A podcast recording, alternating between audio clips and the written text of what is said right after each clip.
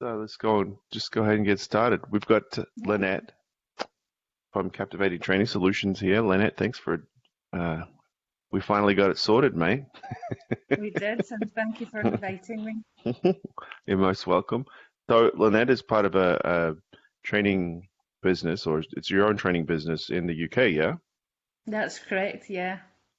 And so I I saw that she what she does, and you know I, I'm always interested to hear what uh, other trainers are doing, or it's people who speak to pharmacists and in front of shop.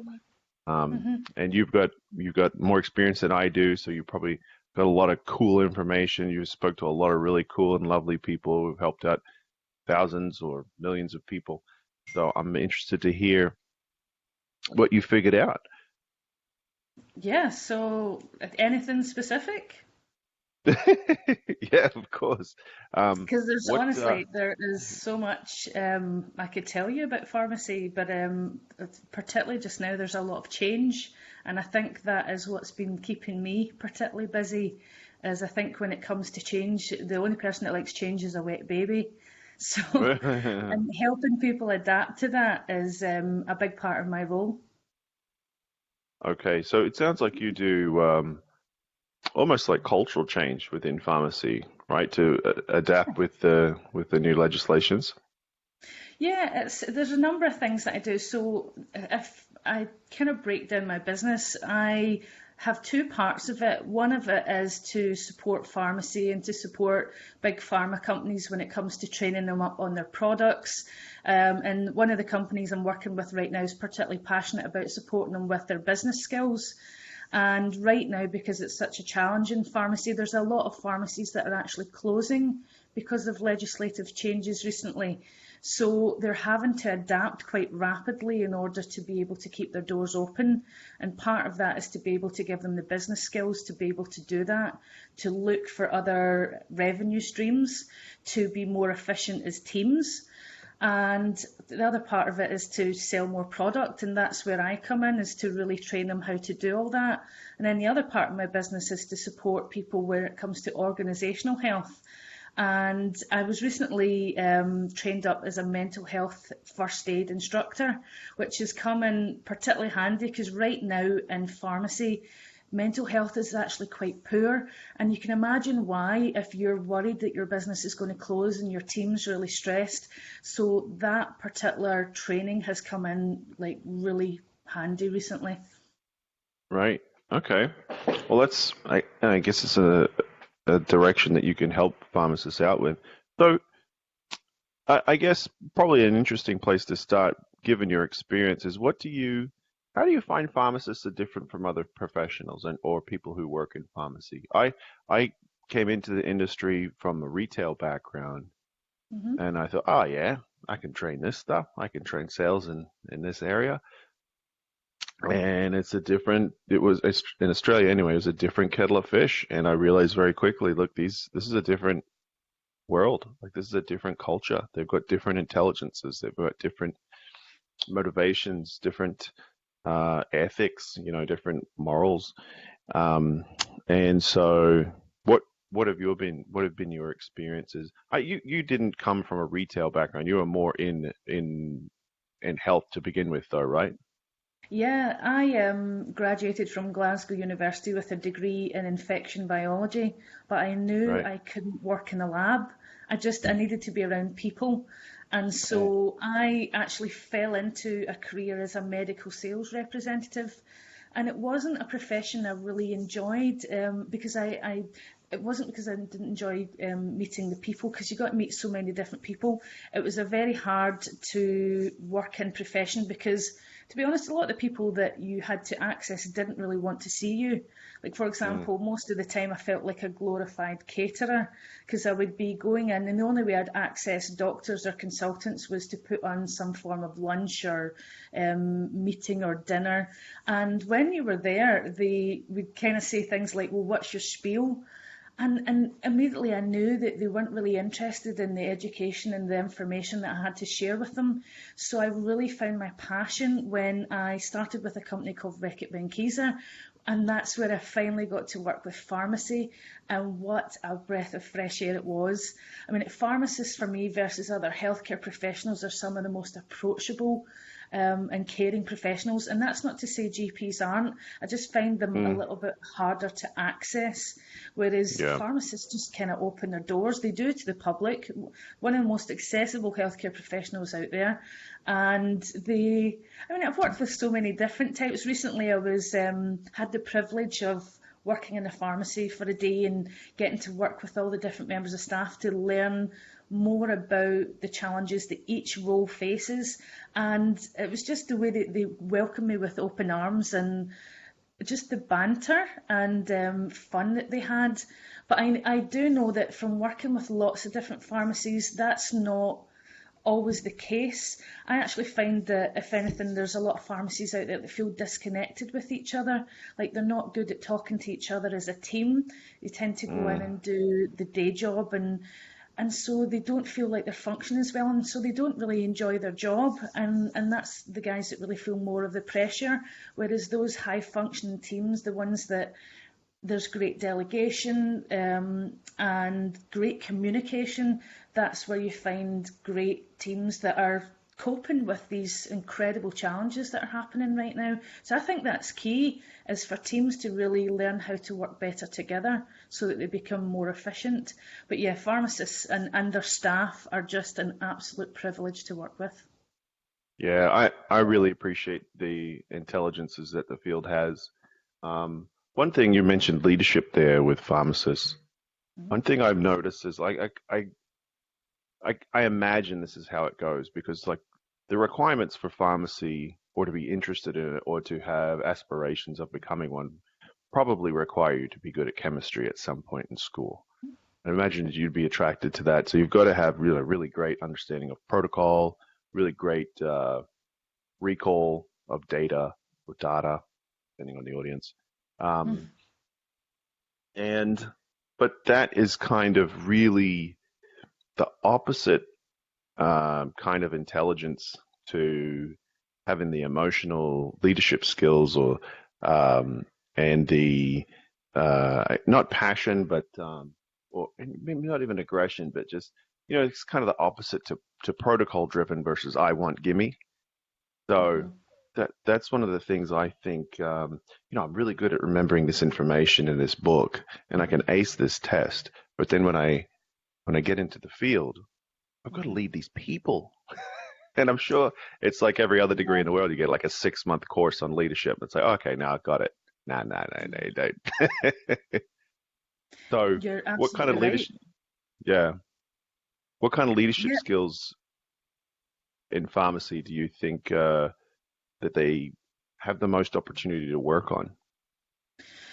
It's interesting, and I'm going to answer that question in just a moment because I just thought what was really relevant to what you just said there was you're right, a lot of people that go into a pharmacy degree have great skill when it comes to science, particularly chemistry, and have mm. a very logical um, scientific brain and doesn't always lend itself well towards people skills. And so what we often find is um, when pharmacists come out into the field, that's the bit that they often struggle with. But I've seen some incredible leaps and bounds recently, and a big part of that is leadership. And you're mm. right, when they come out of the profession, they're they're not told how to lead people. They're told all the, the science that they need to understand in order to dispense medication safely and effectively. But again, running a business, managing a team.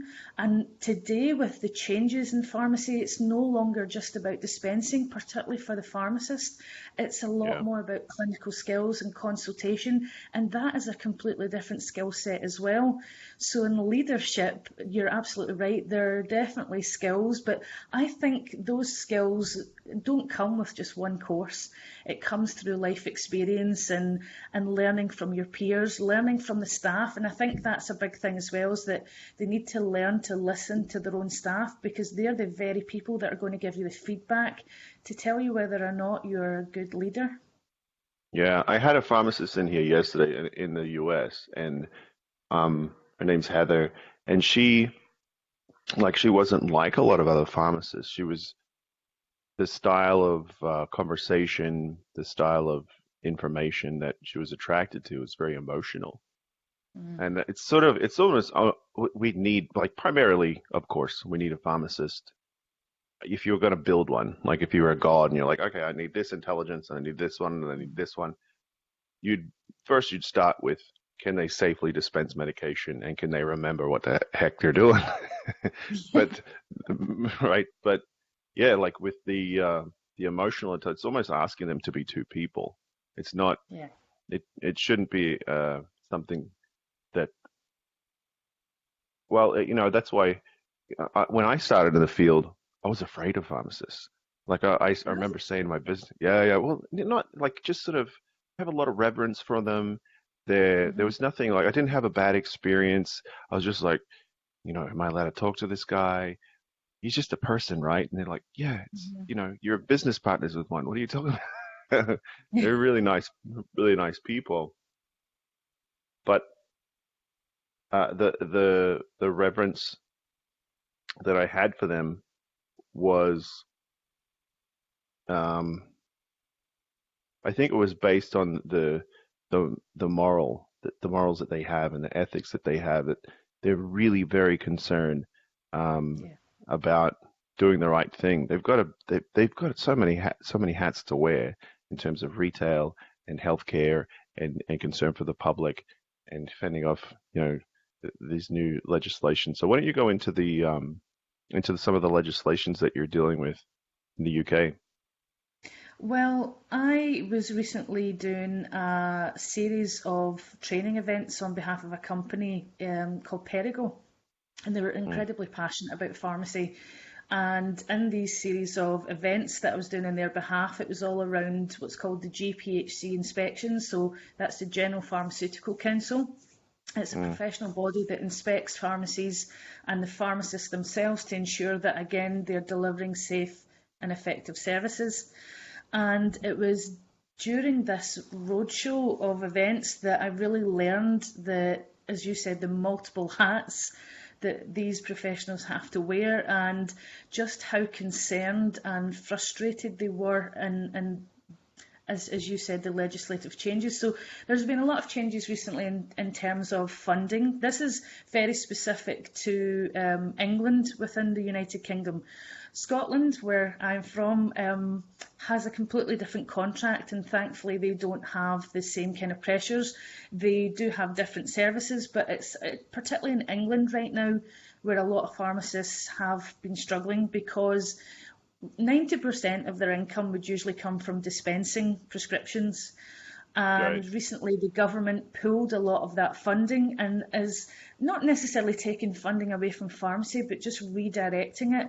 And they're redirecting it into services that are really about benefiting patient outcomes. Like, for example, Yeah. I'd like to give you a personal example. My um, grandmother had chronic obstructive pulmonary disease or COPD, and Yep. she had two different inhalers. One was an inhaler called Seretide. It was a purple inhaler, and you, you literally just pressed a button and breathed in the, the powder.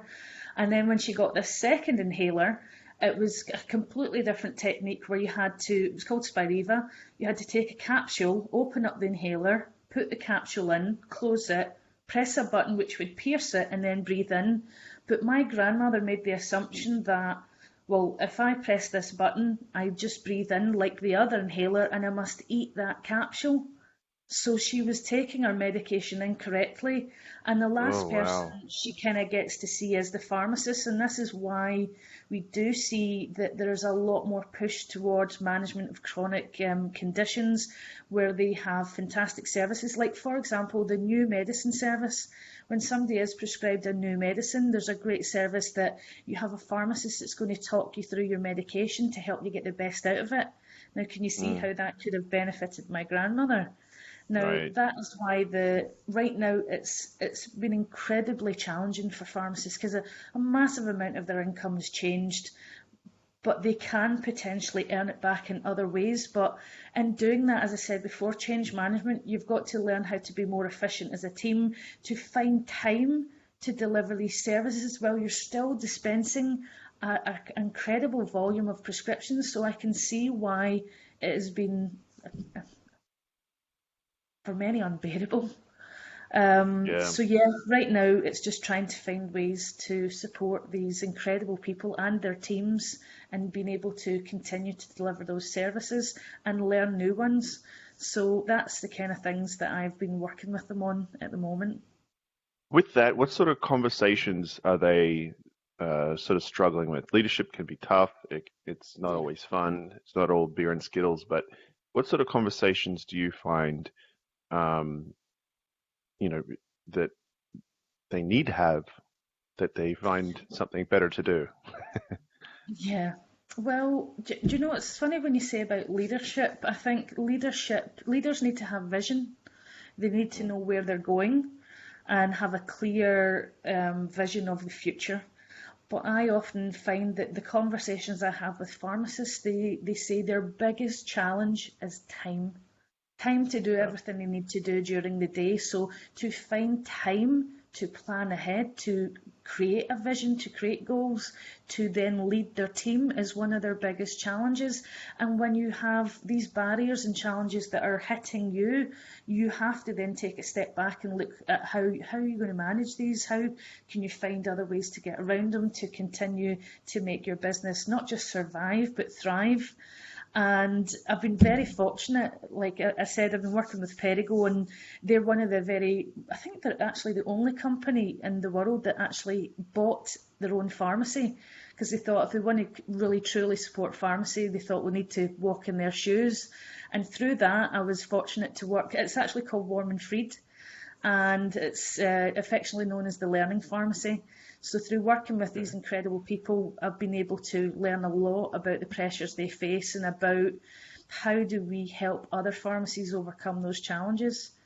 And that's really walking the walk, huh? Yeah. I mean, it's not just in that pharmacy, with other partners that I've had, um, one of them being Right Medicine Pharmacy, fantastic group of pharmacies in Scotland. They've given me the wonderful opportunity to go in and shadow and, and watch a lot of how their teams work, uh, which has taught me an immense amount because I myself, am, as I said, I didn't graduate a pharmacist, I graduated with infection biology degree. But um, yeah, really, I, I don't think anybody can truly help somebody without first understanding where they're coming from. So, yeah.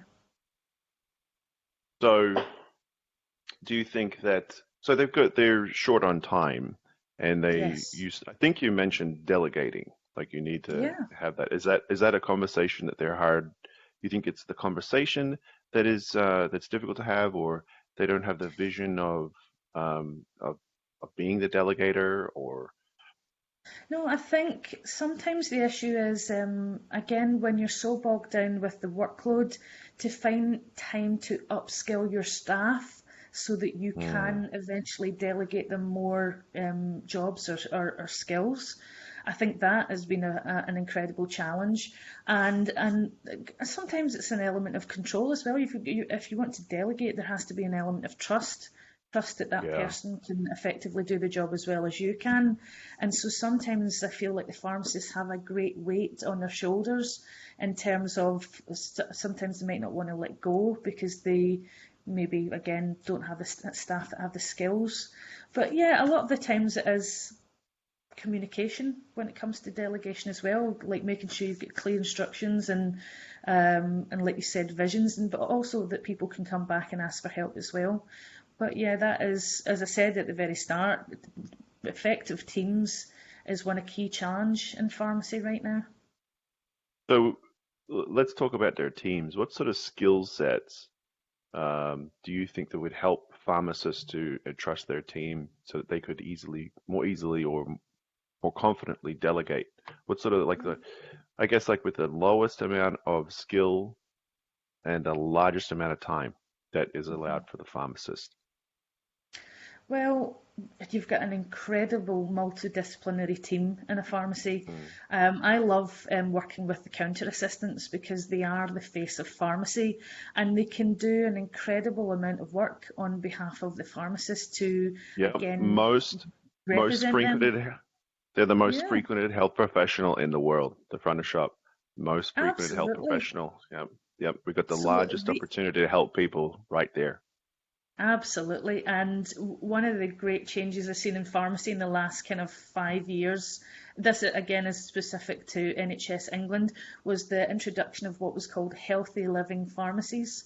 And the difference between, if you want to call it a normal pharmacy and a healthy living pharmacy, is healthy living pharmacies are, from a behavioural point of view, more proactive I find pharmacy to be quite reactive, and it's natural in that job to be that way, where you come in and you have some somebody comes in and they ask you for help, Whereas yeah. in a healthy living pharmacy, you're supposed to reach out and raise awareness to the public, hold um, educational events, um, create healthy living zones, which is going to educate the public when they come into your store. And what was great about that was the introduction of healthy living champions, and that was often the counter assistant, the, the person at the front of shop, because as you said, they're the, the face that they first see, they, they've got the greatest opportunity to really have those conversations. So that's where I think, again, the pharmacists delegate that role, like that kind mm. of health champion, and get them more involved because the, the counter assistant has a, an incredible opportunity to drive a lot of the business for the pharmacist. I mean, right. I, sometimes I find pharmacies think that it has to be the pharmacist that sells a service, and that's something I've found about pharmacy is they absolutely hate selling. It's one of the only retail professions I've come across where selling seems to be a bad word. It's actually an article I'm going to publish soon, which is why does selling seem to be such a bad word? And I think it's all the kind of stigma around selling. And I think because there's that kind of ethical battle going on in pharmacy yep. that you want to give the person the right medicine but also the best value um, yeah. And one of the, my biggest bugbears in pharmacy is, um, and even comedians have joked about this, because you have comedians like Jack Dee. Um, if you go on YouTube, you'll find Jack Dee jokes about how if you go into a pharmacy and you ask for a branded product, the, the counter staff or the pharmacist will naturally try to trade you down into a generic and less expensive product. Now, yep. you could say that they're adding value to the customer because they're saving them money, but what they're also doing is stripping money from their own business. But yep. also, I don't think they consider what's called the nocebo effect. And the nocebo effect being that if that person, from a psychological point of view, doesn't understand how these medicines are equivalent, they could go home and either have more side effects or a less effective result from the medicine. And this is why, again, I I, I, think from a retail point of view, it's one of my biggest bugbears why they do that. But I can understand why they want to because they want to give the customer great service. But as right. you come back, come back to the staff, um, you've got all sorts of different professions from dispensing technicians, accuracy checking technicians, all these different um, professionals that can free up the pharmacist's time so that they can dedicate more time and effort into these services that can generate more income. So I think that is where the change in pharmacy is really going to come.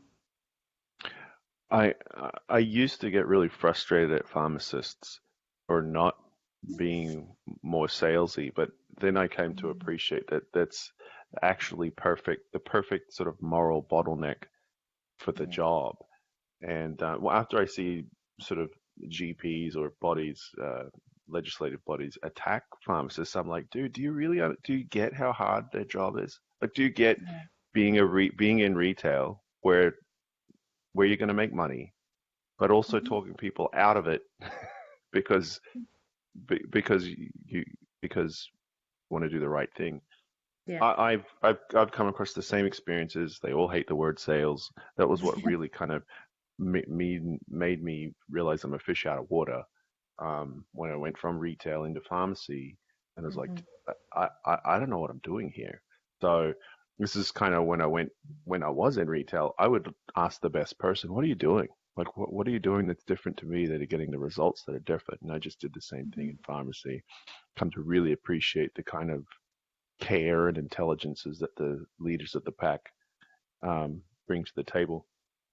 So you, you talked about the, the different uh, disciplines. What what would be a skill that you call it? Uh, not the cashier, the front receptionist. Is that what you call it? So th- there's a number of different names that are batted about: medicines counter assistant, pharmacy Counter assistant. assistant, right? Yeah.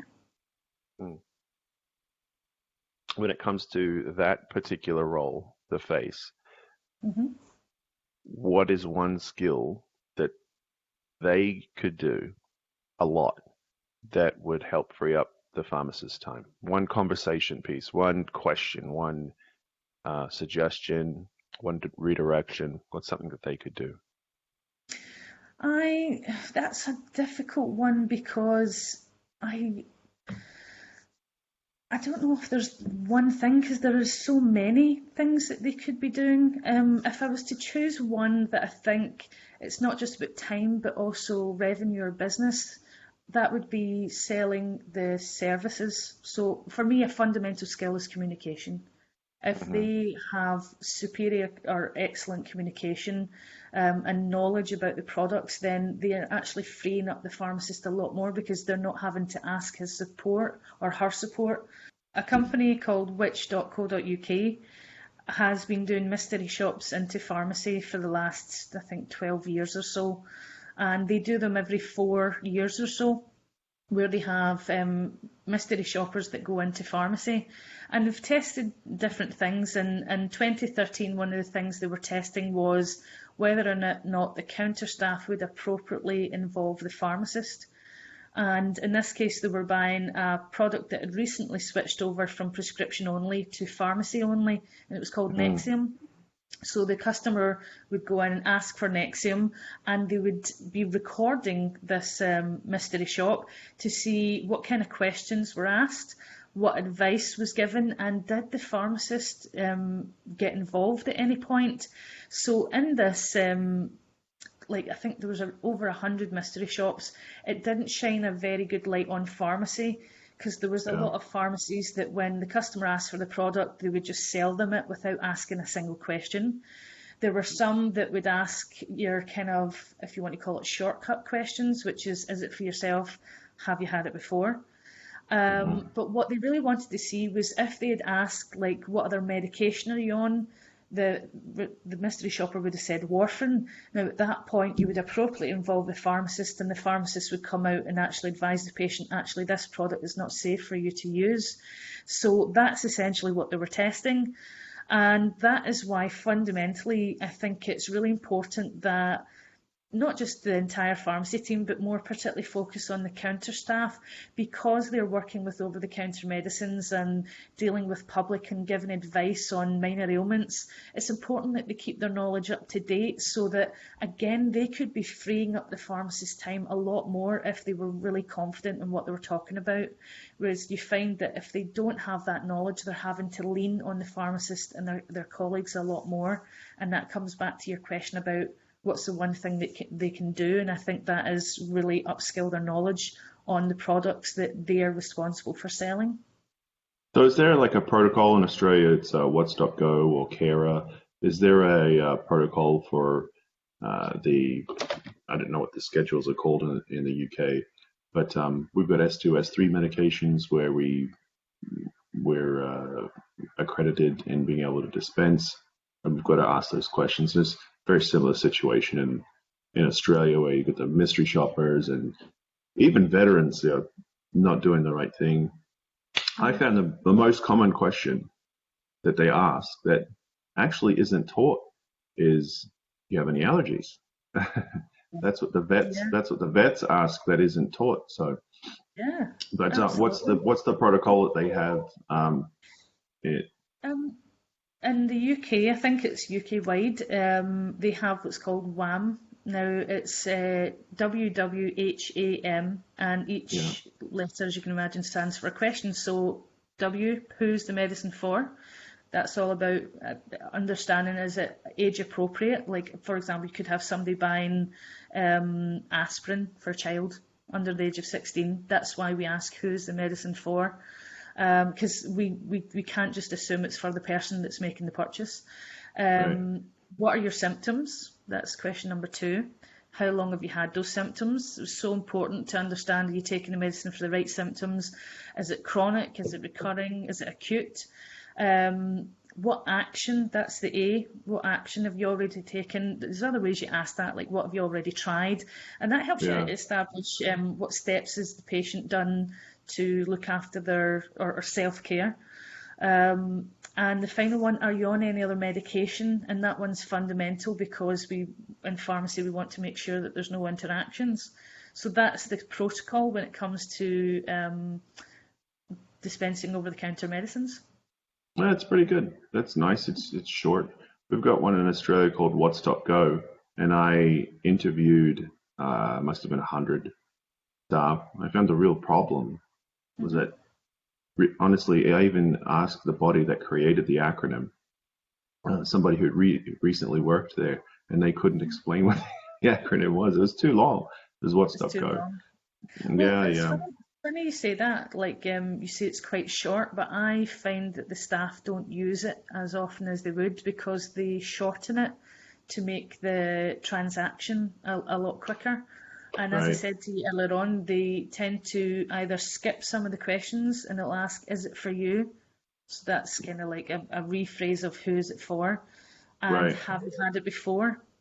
And that is essentially saying, "Have you taken it safely before?" and um, but and sometimes they'll ask, "Are you on any other medication?" But I do find that when we when they ask those closed questions, and that's that's why the the WWHAM uh, protocol was so effective because it's open questions so that you get mm. information to be able to give tailored advice. But when you ask closed questions, I love how it it kind of. I was told by um, my predecessor, it was a, a, lovely guy called Trevor Gore, that he said that when people are asked closed questions, he said that they don't think about the, the right or wrong answers. What's the safest one? What's going to get me what I want? And he said the same thing happens when you go through an airport. They ask, did you pack your bags yourself? Now, you might not have, but you're going to give the stock answer yes, because you know that if you say no, there might be mm. KY jelly and gloves involved. so this is why um, we think the closed questions are not as effective, and we see every day that when they ask, Are you on any other medication? the patient says no, even though they've just picked up a prescription.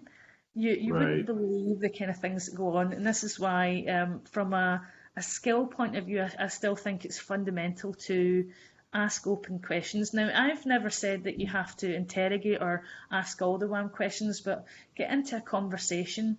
Like um, how are you feeling today? And like how long have you been taking this medication? So yeah just more of a conversation so that you get information to make sure you're you're giving the best possible advice and care for the patient i think that's probably there's a reason for that it, i would imagine it's just a having an open-ended conversation is a there's a massive amount of skill to that when, where it comes to you know five questions or boxes that you can tick, you know, that's something that anybody can kind of do.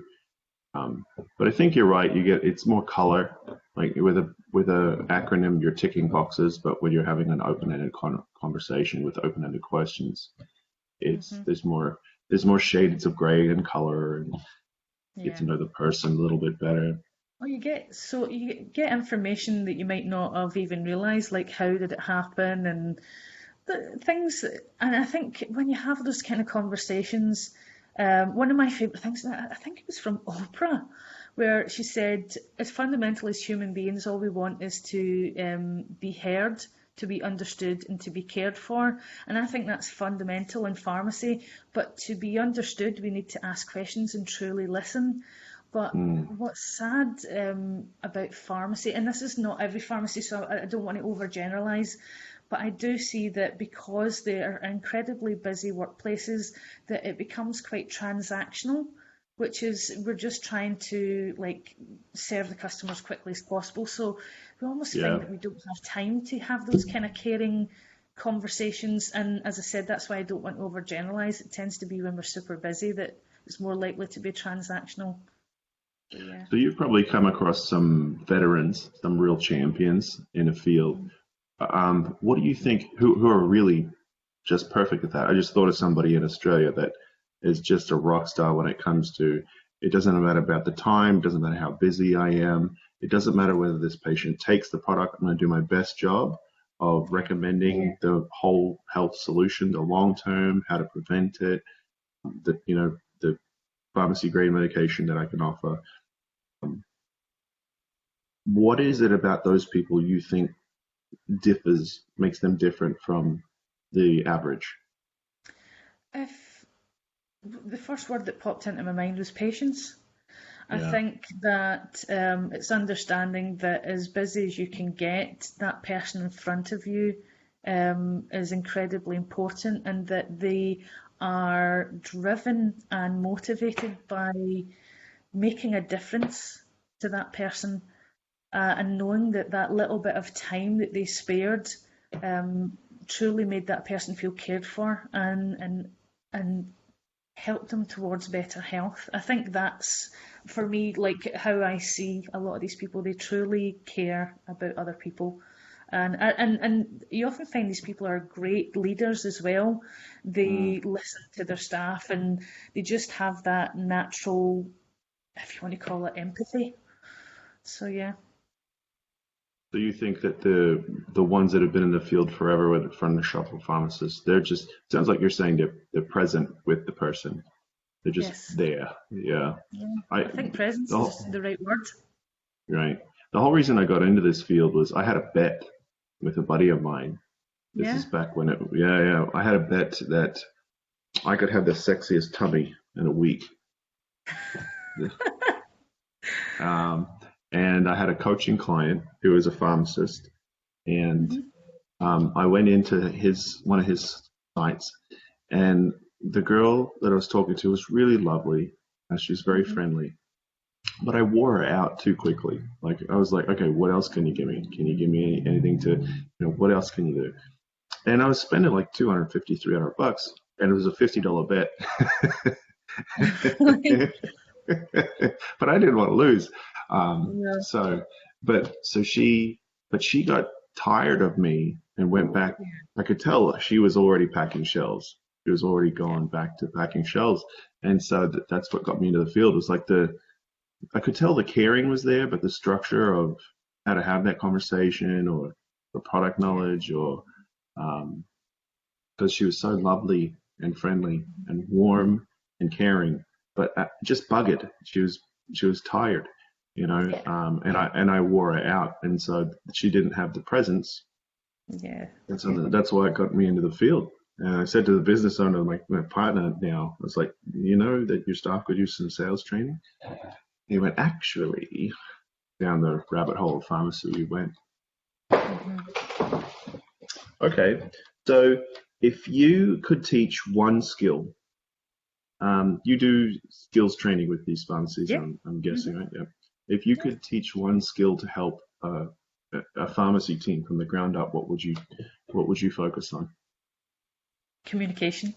It's Mm. fundamental to sales. It's fundamental to efficient teams, to great customer service, but yet we fall down so often in communication. So definitely that, and how like a biggest part of it is listening. Um, So yeah, that would be my one skill I would focus on, and I find myself revisiting it so often. And I wouldn't profess to be the most efficient communicator, Yeah, but yeah. um, I do definitely think that's a fundamental skill um, for the majority of professions, but particularly pharmacy. Yeah. Do you um do you visit uh How to Win Friends and Influence People ever? You read that book? Yes, uh, Dale Carnegie, I believe it was. Yeah, yeah, yeah. Yes, That that I read. uh, do you know one of my favourite books is actually not um, that one. It's it's it's a book that has helped me transform how I do what I do, and I think that's why. I think that's why people engage with my training. Is um, I read a book called The Chimp Paradox. Um, Okay. have you ever heard of it? No, no, and um, you know, my my psych- psychology is my undergrad, so ah, so the chimp yeah. paradox um, by Professor Stephen Peters, I believe it was, and he essentially was talking about how we have three brains: the chimp, the human, and the computer. The chimp is the limbic brain, where we make all our emotional decisions, and it's where we're often kind of looking out for danger all the time. And that's where all our information goes through that part of our brain first, because it's all about protecting us. And then the frontal cortex is the human, it's the logical part of our brain. But the chimp is actually five times stronger than the human. That's why our mm. emotions often override logic. Yeah. And then you have the computer. This is where all our autopilots, our gremlins, are stored. Autopilots are um, automatic behaviours that we do that are good for us, and gremlins are automatic behaviours that are not so good for us. But I love right. that because I often, this is why I called my um, business captivating training solutions because every time when I go in, it's all about winning hearts and minds because I think you really have to captivate that limbic brain, that chimp, the emotional centre, because that's where people really often think first, even the most logical of people, even if you mm. want to talk slog. so, um, still emotion wins out, and before it goes into logical brain, it's always filtered through emotion first. So that's why um, I really think about it that way. So yeah, great book, I, Paradox. I'll look, highly recommend it. I'll look into it. My I like I said before, my background is in cultural change. Mm-hmm. Um, I talk to my kids like that. Like, but I I have it differently. I have the croc brain. This is how I introduce it to my kids. The croc brain for the. The croc brain. Well, that's the chimp in this case. Yeah, yeah, but I, uh, I have to explain it to a five-year-old, so I have to make it really simple. I've got the croc brain for getting for danger, looking for a mate, or you know, is yeah. it going to kill me, or do I need to eat it? And then yes. you move up in evolution, you go to the bird brain because this is the first time in evolution where, you know, um, so a, a, an alligator or a, a, crocodile or a turtle will lay eggs and it will protect the nest, but it won't care after they're born. Which you yeah. think about like what a, what a bird has to go through. It, it's like, oh, that thing is crying. So it must feel that thing that I feel when I'm hungry. Mm-hmm. So I will feed that thing so that it lives. So it's like this uh, beginning of emotions of other things.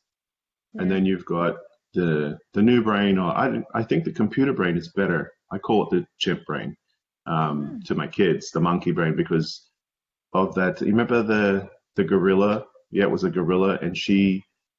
It's it's basically like creating an icon, like or deducing um, it's like deducing a hieroglyph or creating an icon, like where she she was able to um, she'd never seen someone wear glasses before, and and she said, "Oh, that's an eye hat." Like she had that creativity to create a, create that icon, and so those are the three brains as I introduce them yeah. to my to my kids because you know they they it, it makes more sense to them. Otherwise, there's the elephant and the rider. That was a good one. Um, yeah, yeah, the elephant and the rider. I think that's the name of the book. I can't remember who wrote it.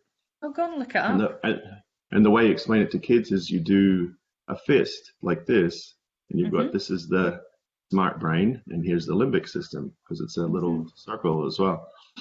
Yeah. So uh, yeah, that's really interesting. Yeah, I, have uh, I really love that stuff. I really love uh, anything to do with the brain. I love um, all the kind of behavioural cognitive science. It's really what grounds me in my communication and and the training that I develop. Like, I um, develop a lot of training for companies or for for the products to either sell the products to introduce them to the industry, and I find that they often get bogged down in the science. Hmm. Um, And although it's really important, particularly because we're um, communicating with scientists like healthcare professionals, they have that background, they're also humans, and you've got to um, cater to that part as well. So this is why I, I, often love to get that people part of the training in.